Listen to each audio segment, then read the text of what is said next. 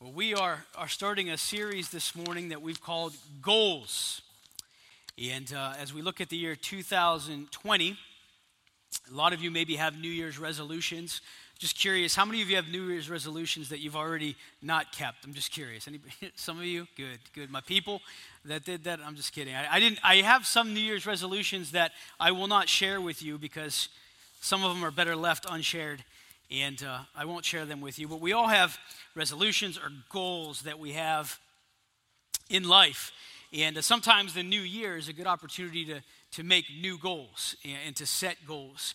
Uh, and we probably all have goals that we've accomplished, and probably have uh, all had goals that we have fallen short on accomplishing as well. I remember from a very young age, one of the, the dreams I had from a very young age uh, when I was a kid was to play baseball, professional baseball. It's about the size bat I would still need, probably. But I, I, wanted to play professional baseball for the Cleveland Indians. Some of you are Indians fans out there. Yeah, I remember as a kid, I, I would uh, kind of have that in mind as a goal, kind of have that as something like one day I'm going to play in the major leagues.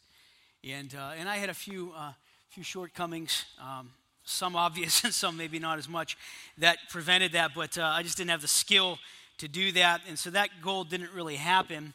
When I was in high school, I had a goal when I went to college that I wanted to play college basketball and uh, practiced and tried really hard. And, and then was told by the coach in um, not as brutal of words, but you're too short and too slow to play college basketball. And uh, so that was another goal that I had that didn't really come about. Uh, those are tough when those things don't happen. Now, in high school, I also met a lovely young girl. Uh, at the time, her name was Shoshana Lee Bungard. And I remember after my sophomore year, during my sophomore year, telling my dad as I was driving to basketball practice, uh, I wasn't driving, he was, I was only 15. And um, I told him, Dad, that's a girl that I want to marry. And I have my wedding picture here. You can't really see it. Uh, I have a, a, great head of hair here. Uh, hair's on point in that picture right there. And uh, I, my wife looks the same. I look a little different than I did in the picture. Um, a little thinner there, a little younger looking, lots of hair. And, uh, and that was a good day. But that, that was a goal of mine was I, I wanted to be married. I wanted to, to find the woman that God would, would have me to marry. And I set a, a, goal when I was a sophomore if that's the girl I want to marry. And God was very gracious in, in allowing that to come to pass. Um, we're familiar with those, those kind of goals. Uh, after graduating high school, I had a goal. I, I wanted to graduate college. And, and uh, after graduating college, I wanted to get my master's degree. And I did both. My bachelor's and master's degrees are both in this, this tube right here that. Uh, that are pretty valuable and important, but to accomplish those goals, and they're here. If you want to see those later, you can. Not much there. Uh, but uh, it, it, was a goal I had, and, and there are some goals that we have kind of power uh, to have influence in. There's some goals that we have the ability to have a, a part in and seeing accomplished. And then there are other goals that we might have that, in large part, are outside of our ability to help. And, and we probably are all familiar with a lot of those things, and I'm not going to say much. Um, I'm just going to hold that up for just a second uh, because we all have those goals that we have that we want to see accomplished that don't come about.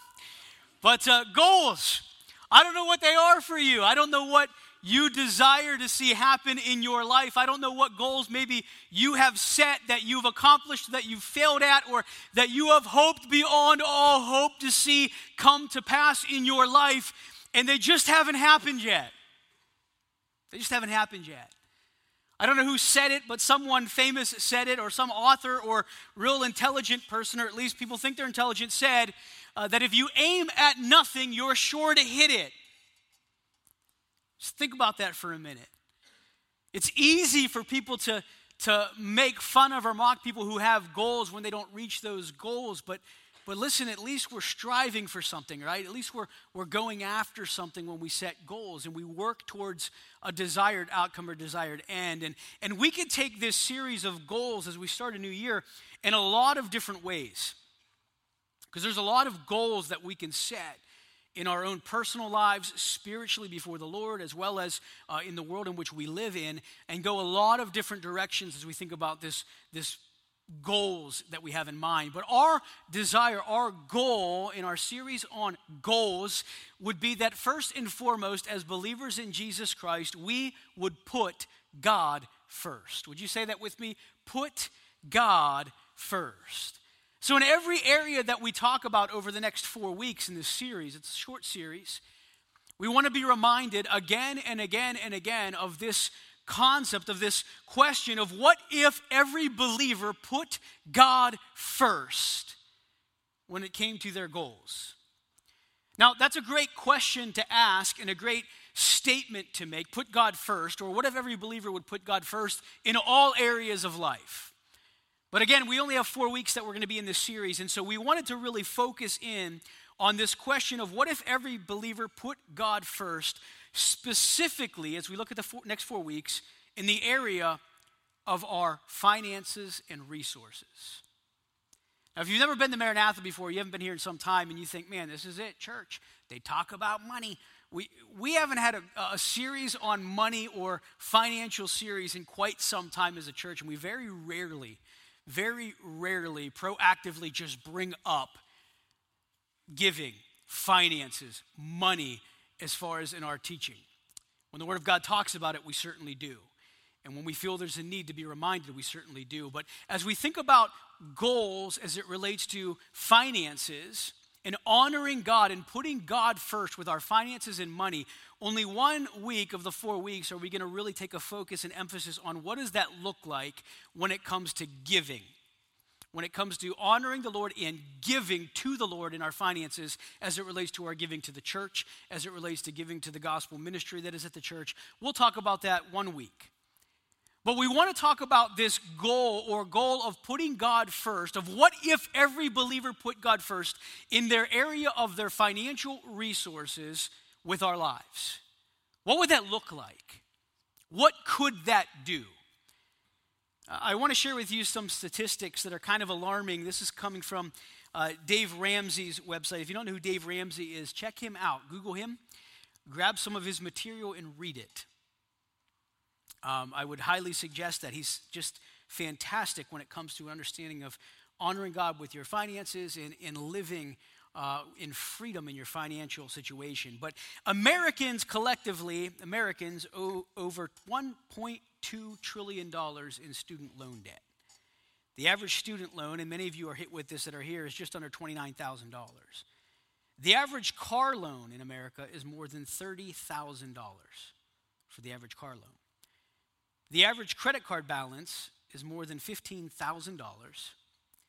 1.4 billion open credit card statements are in the United States of America. 1.4 billion open credit cards. Put that in perspective in America. There's like, what, 330 million people in America? There's 1.4 billion open credit cards in America. 57% of households don't have a budget that they operate on with their finances. Some of you might be listening and be like, what? How is that possible? But that's the reality of the financial situation of most folks that are in America. And so, as we look at this area of putting God first in our finances and goals, we want to talk about what it looks like to honor the Lord with the resources He's given to us and putting God first, which we're going to look at today.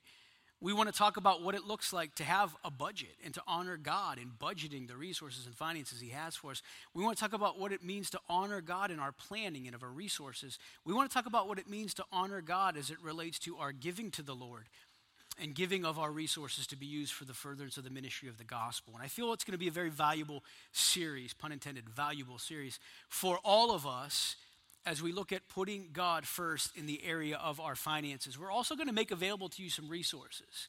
Uh, some resources that will be available to you by, by way of classes that will be offered. Uh, some of you have heard of Financial Peace University. It's a class that is offered through Dave Ramsey. We're going to make a class available to our church that would be interested in attending that class. Uh, we have folks that would be interested in sitting down with you if you need to make a budget in your home and figuring out what that looks like and how to do that. We have resources that will be available as it relates to financial planning for your future. All of these things with the thought and process in mind of honoring the Lord, putting God first in the area of our finances. I want to invite you to turn to Luke chapter 16 as we kick off this series. Luke chapter 16, We're going to read verses 1 through 13 this morning, and you can follow along in your copy of God's Word if you have one with you. If not, just listen as I read in first, I'm sorry, Luke chapter 16, beginning with verse 1. He, speaking of Jesus, also said to the disciples, There was a rich man who had a manager, and charges were brought to him that this man was wasting his possessions. And he called him and said to him, What is this that I hear about you? Turn in the account of your management, for you can no longer be manager. And the manager said to himself, What shall I do since my master is taking the management away from me? I am not strong enough to dig, and I'm ashamed to beg. I've decided what to do so that when I am removed from management, people may receive me into their houses. So, summoning his master's debtors one by one, he said to the first, How much do you owe my master? He said, A hundred measures of oil. He said to him, Take your bill and sit down quickly and write 50. Then he said to another, And how much do you owe? He said, A hundred measures of wheat. And he said to him, Take your bill and write 80. The master commended the dishonest manager for his shrewdness. For the sons of this world are more shrewd in dealing with their own generation than the sons of light. And I tell you, make friends for yourselves by means of unrighteous wealth, so that when it fails, they may receive you into the eternal dwellings. One who is faithful in a very little is also faithful in much, and one who is dishonest in a very little is also dishonest in much. If then you have not been faithful in the unrighteous wealth, who will entrust to you the true riches? And if you have not been faithful in that which is another's, who will give you that which is your own? No servant can serve two masters, for either he will hate the one and love the other, or he will be devoted to the one and despise the other. You cannot serve God and money. I want to emphasize that verse, verse 13, at the conclusion of this particular parable that Jesus is sharing that no servant can serve two masters. He will either love or hate the one and love the other, or he will be devoted to the one and despise the other. You cannot serve God and money. As an overarching question of what if every believer put God first, as an overarching challenge, even this morning, my overarching challenge this morning, you're going to see it again and again and again in our time this morning, is that you and I, as believers, truly would serve our one true master. That we would be found faithfully putting God first in all areas of our lives. That we truly, as followers of Christ who serve our one true living God, that we would faithfully put God first. Say that with me. Put God first. It's what God would desire of you and I. It's what God would want from you and I as believers this morning that we would be putting Him first in all areas of our lives. Now, as you look at chapter 16, when Jesus is going to share this parable of the dishonest manager, I want to set a little bit of context. Understand that when Jesus was sharing this parable, it was one of several parables that Jesus had already been sharing with the crowd and group of people that were listening to him. It's important, and we're going to see why towards the end of the message this morning. But in chapter 15, verse 1, we find the context by which Jesus is sharing all that he's going to share in chapter 15 and then up to chapter 16, verses 1 through 13. Look at chapter 15 and verse 1. It says, Now the tax collectors and sinners were all drawing near to him, and the Pharisees and the scribes grumbled, saying, This man receives sinners and eats with them. The context to which Jesus is sharing the next several parables he shares is in this context, this backdrop of Jesus fellowshipping, eating with, sitting with, talking with, interacting with those that would be known as the sinners, those that would be known as tax collectors and sinners, and also the Pharisees and scribes were there with him. And as usual, what are the Pharisees and scribes doing? They're complaining about Jesus. As usual, what are they doing? They're looking at all that Jesus is doing and they're pointing out all of the things that Jesus is doing in their minds incorrectly or wrong. And it just so happens that the one that they're focused on in their grumbling right now is that Jesus is prioritizing even the least of these. Jesus is prioritizing meeting, eating, and dining and interacting with those that nobody else in society would deem important. He's eating and teaching and healing and ministering to those that in society's eyes were worthless.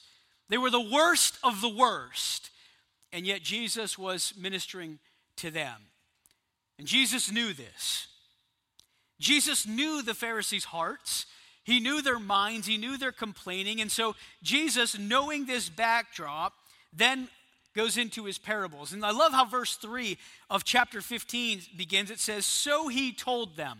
Okay? So the, it makes me this, it gives me this understanding that the direct reason Jesus is sharing the parables that he's about to share is in response to the reality of the Pharisees complaining that he's eating with sinners and tax collectors. He's eating with these ones that no one should. And it says, So, knowing this, so he told them this parable. And what Christ is going to do in all of these parables, he's going to emphasize how important and necessary the things of, our, of eternity are over the things of this world.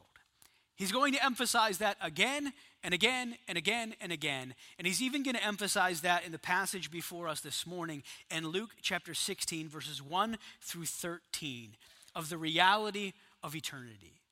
So I want to make several points this morning, actually, four points I want to make from the passage this morning. Point number one believers in Christ should be focused on pleasing the Lord. Believers in Christ should be focused on pleasing the Lord. Look at the passage, verses 1 and 2.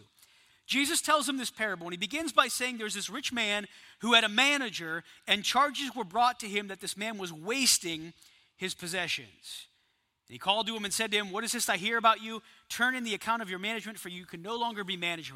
Here's what's going on at the outset of this parable there is a master, there is someone who has possessions, and he has a manager who is in charge of managing that which belongs to his master. His job, if you will, is to manage the resources that don't belong entirely to him because they're not truly his, they're his master's. And he's not managing them properly. You kind of get the feeling that this manager was being lazy. He wasn't being diligent in managing these resources. He was not taking that which was his master's and doing anything with it that would prove to be profitable for his master. And so the master calls him back and he's like, hey, listen, I'm about to take back all that was yours that you were managing and give it back to myself because you're not managing it well. Now, don't miss that Jesus is going to emphasize in this very parable the reality that you and I and all that we have been given by God are the resources that God has given to us to manage, not for ourselves, but for Him. Don't miss this. Believers in Christ, and specifically in the parable, with the resources, the wealth, the resources that God has given to us, are directly responsible to be focused on using those things and managing those things not for ourselves, but in a way that is pleasing to the Lord. We should be putting God first in our management of that which God has entrusted to us. Now, some of you are sitting here today and you know this that some of us have, have a certain amount to manage, and some of us have far less to manage, or some of us have far more to manage. But I wonder, how are you managing? How am I managing the resources that God has entrusted to us? How are we managing those things? Because so often we can take what God has given to us, take that which God has provided for us, and put such a laser focus on ourselves that God is completely removed out of the picture when it comes to honoring Him with our finances. So much of what God has entrusted to us, we feel, is for us, for our enjoyment, for our pleasure, for our goals, for our dreams, for our wants, for our desires, for our needs, are not for God's desires, for God's goals, for God's glory, for God's honor. And we can be guilty so often of not only not putting God first, but putting ourselves first in what it is we do in managing those resources. You know, as I approached Christmas this past year, I had the puzzling thought in my mind as I do every year, and that is what to get my wife for Christmas. And uh, I, am I sometimes will go and I'll go shopping and I'll look and I'll be like, I think she would like this, or I think she would like this, or I think she would like this, and I'll buy it and I'll wrap it and I'll bring it to her and she'll open it up and I'll, I'll be watching to be like, all right, I'm going to read her face when she opens it. She'll be like, oh, that's nice, you know, and, and I'm like, she hates it. Like I right away know that when she gives that kind of response. But then there's other gifts that when I buy them, that she opens them up, and when she opens them up, and I can tell right away, and she was like, you're the greatest husband in the world. Like you could tell, and it's like, yes, like when you get the right gift, right? You just know that you got the right gift. But uh, just a word of advice for men if you're going to buy your wife something for Christmas, a word of advice. When you're looking to buy your wife something for Christmas, don't look to buy something for her that you want or that you would really like. Look to buy your wife something that she would want and that she would really like. Because if you're buying a gift for your wife and when she opens it, her first response is, You only bought this because you like it or you wanted it, you've bought the wrong gift, okay? And some of us have done that or you, are guilty of that. But when you're buying a gift for someone and you're to give something that's to be a gift to them, you want to buy it with them in mind. It would not be meaningful to my wife if I bought her a pair of shoes that were for me, okay? It wouldn't be meaningful for her. It wouldn't be meaningful if I was like, hey, honey, listen, I love you. You know, Merry Christmas. Buffalo Bill sweatshirt. That's not even my size. It's not, okay, I'll wear it. That is not a meaningful gift. That's not the right motive or intention when buying someone a gift that should be about them, right? It should be about them.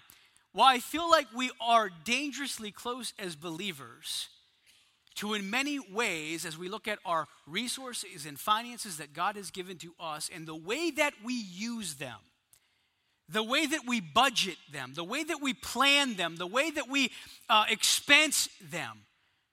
Aren't we guilty sometimes of expensing that which doesn't truly even originate or belong to us, and which should not be all about us, aren't we guilty sometimes of making those things all about us? And is that really any different than the situation I just described to you with Christmas? Taking the resources that really truly don't belong to me, that truthfully should not be about me, that truthfully weren't given to me just for me. And yet, fully utilizing those, spending those, budgeting those for purposes and goals that are all about me. We can be guilty of that, can't we? And believers in Christ need to be focused first on pleasing the Lord with all that God has given to us. Put Him first. You know, sometimes we can even translate this over into our relationships.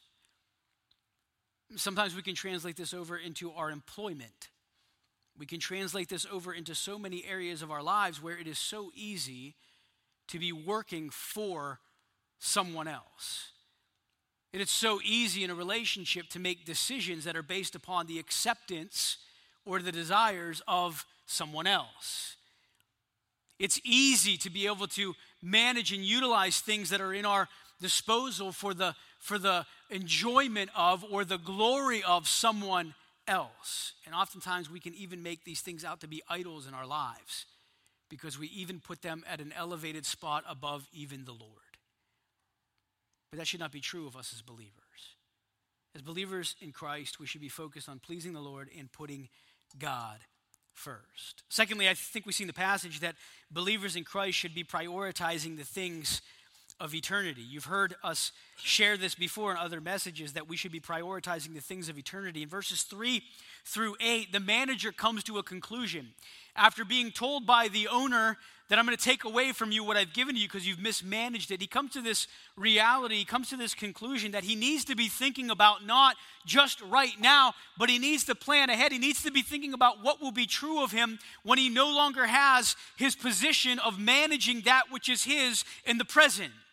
And so, what does he do? It says that the manager thought to himself, my manager is going to be taking away from me these things. I'm not strong enough to dig. I'm ashamed to beg. Verse 4 So I've decided what to do. I, when I am removed from management, people may receive me into their houses. This is what he says.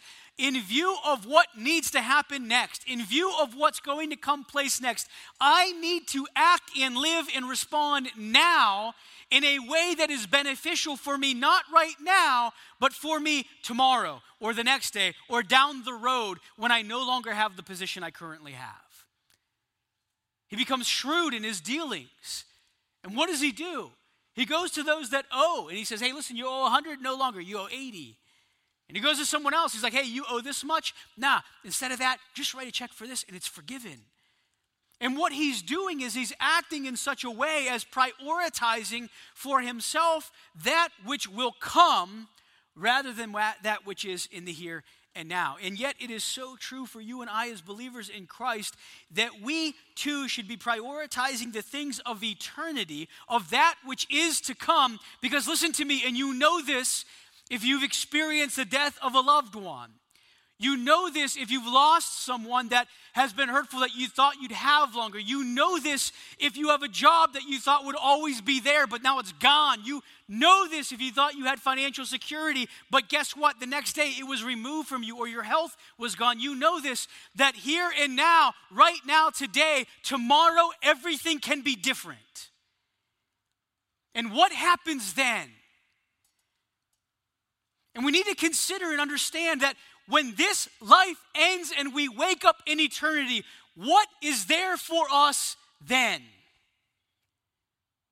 And Jesus is going to emphasize this here. This shrewd manager is going to take all that he has and he's going to be giving a discount to those that are owing these, these finances. He's going to give him a discount. Why? Because he's making preparation for his well being when he no longer has the management that he currently has for his master. In verse 8, the master will commend, verse 8, the dishonest manager for his shrewdness. And look at what Jesus says. For the sons of this world are more shrewd in dealing with their own generation than the sons of light. They're more shrewd in dealing with their own generation than the sons of light. He'll go on in verse 9 to say, I tell you, make friends for yourselves by means of unrighteous wealth, so that when it fails, they may receive you into the eternal dwellings. Jesus puts an extreme emphasis in this passage of utilizing, he says, unrighteous wealth, that which is all, all of the resources that God has given to us in this life by way of material things, by way of money, by way of all of the possessions and things in this life, those are unrighteous unrighteous wealth. In other words, they are those things that are not holy. They are those things that are not going to be taken into eternity. They are those things that will ultimately be burned up.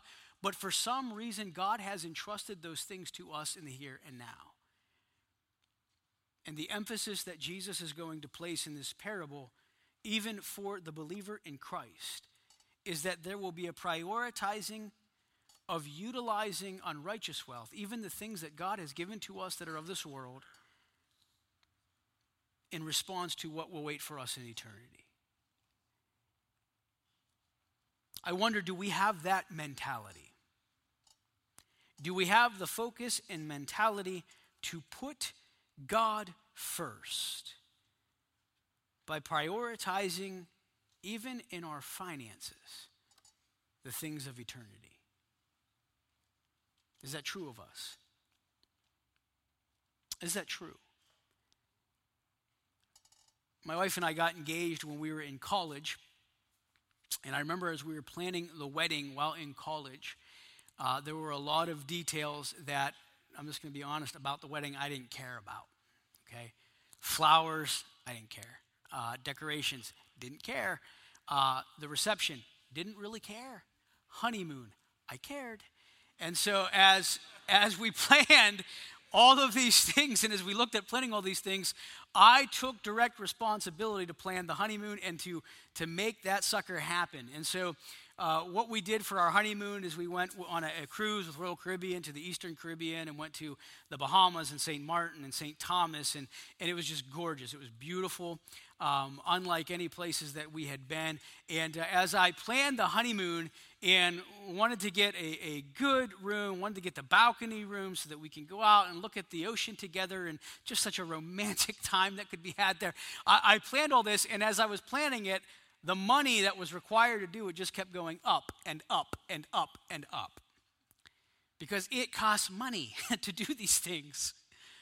And so, as a broke college student who was working full time, paying for school and living, and also training, tr- trying to save and plan to pay for a honeymoon, I had to make a decision to do without certain things that I otherwise would want to have so that I could delay that spending because of what I knew would be coming down the road. You know what I'm talking about. If you've ever had to put money aside or save money for a vacation, if you've ever had to budget for a repair on your house, if you know you got to replace your roof and you know it has to be done next year, and so you start budgeting and planning and saving, you know what it means to begin to look at the current financial situation you have through the lens of what you know needs to be paid down the road. And so we respond accordingly. Sometimes that means that we're not spending money on certain things that we otherwise would spend it on because there's something more important and valuable that we know we need to have the money available for down the road.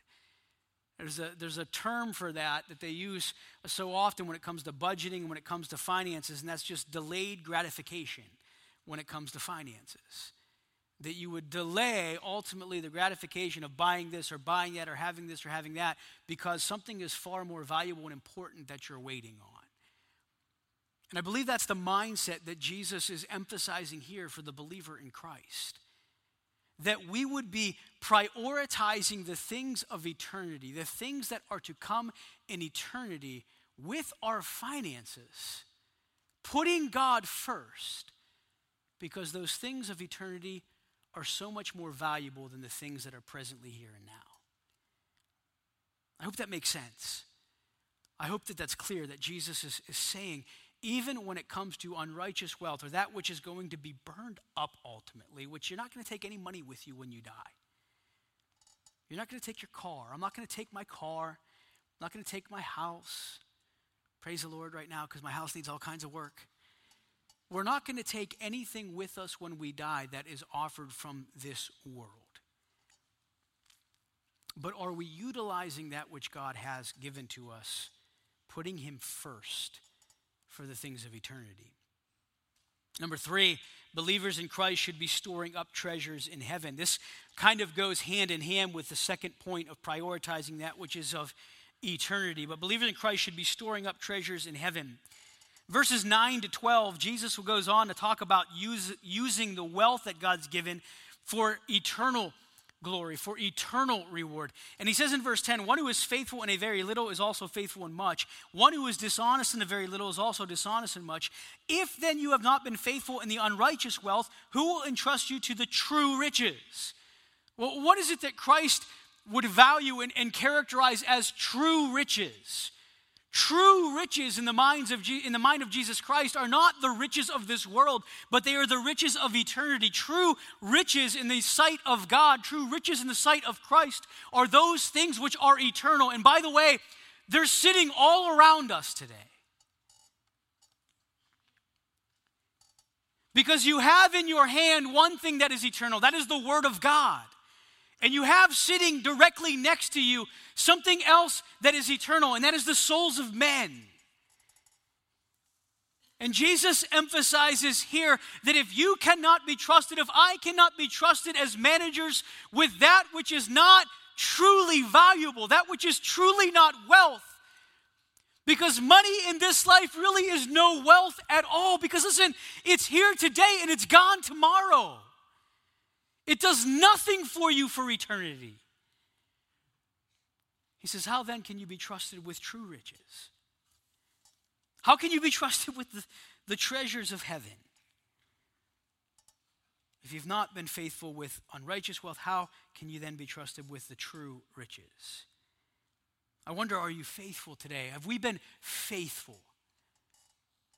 Have we been faithful in putting God first with the resources and finances that God has given to us. For so many of us, we don't recognize this reality and this truth, but I have to make this point that the resources that we have, the wealth that we achieve or gain, the resources that God gives to us, all of that is not and should not be the end goal. That is not the end goal. They are simply resources for an end goal. They're to be utilized for an end goal, for the glory of Jesus Christ and for the treasures that we can lay up in heaven. But sadly, so many times, even as believers, aren't we guilty of making wealth, possessions, and resources the end goal? If the reason you are working today is just so that you can achieve personal wealth, you may achieve it, but it's not going to last long for you. And you may be wealthy your entire life this side of eternity. But in comparison with eternity, that will not last long. If your end goal is to use the phrase from many years ago, people would say this, is to die with the most toys. That might happen for you, but you will still die. And you will wake up in eternity. And what then? What then? Are we treasuring the things of heaven? Are we putting God first as we pursue eternity? Number four, believers in Christ should be clearly serving their true master. Jesus will end this parable by, parable by saying, No servant can serve two masters, for either he will hate the one and love the other, or he will be devoted to the one despise the other. You cannot serve God and money. Believers in Christ should be clearly serving their true master. This only is seen as we put God first. Have you ever been in a store before? And you happen to be in the store and you just happen to maybe be wearing something that is similar to the uniform people wear in that store. Um, I used to work at Eckerd Drugstore when I was in college. Worked full time there as an assistant manager, and and I our, our dress code was khaki pants and a blue uh, polo shirt, uh, and so that's what the dress code was for working there. And so I remember having not worked at Eckerd for some time, going into Eckerd Drugstore, and I just happened that day that I went in there to be wearing khaki pants, blue polo shirt tucked in. And I remember I was walking in a store, and someone came up to me, and they're like, Excuse me, can you help me? And I was like, Oh, yeah, what can I do for you? And you're like, Do you guys know if you have any of this in stock? And I'm like, Do I look like I work here? Yes, I did at the time because I was wearing the uniform that would show that I worked there, but I didn't. People made a mistake. They come up to me and they're like, Do you work here? Maybe you've had that happen, maybe you haven't. If you haven't, try it sometime on purpose. Just wear the clothing and see how many people. It'll be fun. Do it. And, and so, but, but here's the reality too often, as believers in Christ, the way that we live and the way that we look would identify us with the world and not with Christ. I wonder if we were to put our budget in front of someone who doesn't know Christ, if we were to look at our spending, if we were to look at our priorities in our spending, if we were to look at the priorities of our goals, how would they differ from the one that doesn't know Christ? How would our priorities and our goals and our spending and our finances and our time and our, our efforts and our work how would it look differently than those that do not serve the same master that we do? Would they look more like us as believers? Or would we look more like them as unbelievers? I think it's a question that needs to be asked today. Because clearly, Jesus is making a point at the end of this passage. We cannot serve God and money. We cannot serve God and money. You can't do both. So let me ask four questions as we close. Number one, what needs to change today about our spending? What needs to change today about our spending so that our spending will reflect that we value the things of eternity over the things of this world? What needs to change about our spending to reflect that we put God first as believers? Number two, what needs to change about our investing? When I say investing, I don't just mean stocks and bonds, I don't just mean stock market, I mean what needs to change about our investing as it relates to not only our finances, but our, our living, our work, our time, our efforts, our focus, our goals. What needs to change today about our investing? Number three, what needs to change about our focus? Why we're living the way that we're living and who we're living for, and what needs to change today about our service. When you wake up every day, does it come to your mind who you are serving that day? Because you and I will choose to serve someone that day. So, who are we serving? And what needs to change?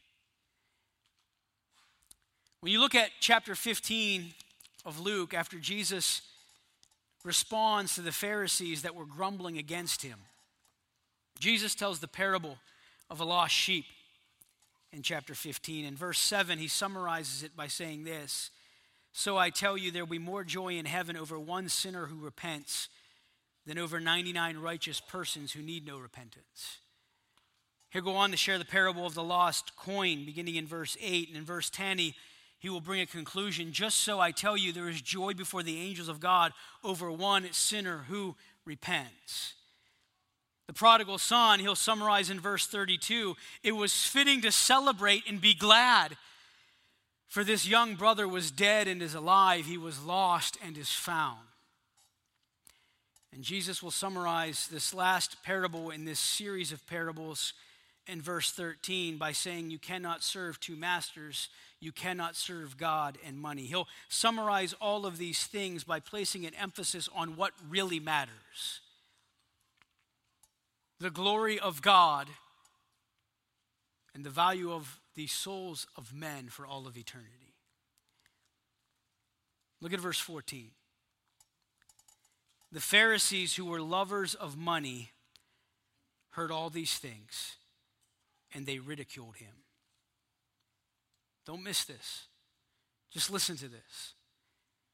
The Pharisees, who were lovers of money, heard all these things and they ridiculed him. Listen, if you're here today and you just love money, then you've probably listened to everything I've said and you've thought to yourself, who is this guy to tell me what I should do with my money? You've probably thought in your mind, here we go, the money talk.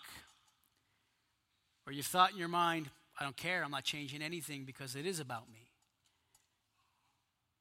You would be in the company of the mindset that the Pharisees had here when they heard this. Why? Because they were lovers of money. They heard all these things and they ridiculed him. Look at verse 15. And he said to them, You are those who justify yourselves before men, but God knows your hearts. Don't miss this. For what is exalted among men is an abomination in the sight of God. Would you let that sit in your mind as I let it sit in my mind over this next week? What is exalted among men is, is an abomination in the sight of God. He is directly talking about money, the love of money that is so exalted among men, but is an abomination in the sight of God. Might you and I, as believers in Christ, be different? Might we put God first? Let's make that our goal. Let's make that our goal in all areas of life. Let's make that our goal with the finances and resources that God has entrusted to us so that He might be glorified. Listen, if you're here today and you don't know Jesus Christ as your Savior, I want you to know today there is more joy in heaven when a sinner repents of sin and trusts Christ as Savior. And that is more valuable in the sight of God than any accumulation of wealth will ever be in this life. And so, if you are here today and you do not have a relationship with Jesus Christ, maybe you don't even know what that's all about please do not leave without coming and asking me how you can have that relationship with Christ today. Because Jesus Christ is available. And He, and the gospel of Jesus Christ, is the power of God unto salvation for everyone who would believe. So do not leave today without knowing Christ. Let's put God first. Father, thank you for your word. Thank you for goals that we can set in a new year. I pray that you would help us in all areas of our lives, Lord, to put you first, to value the things of eternity over the things of this world, for your glory and for your honor. In Jesus' name, amen.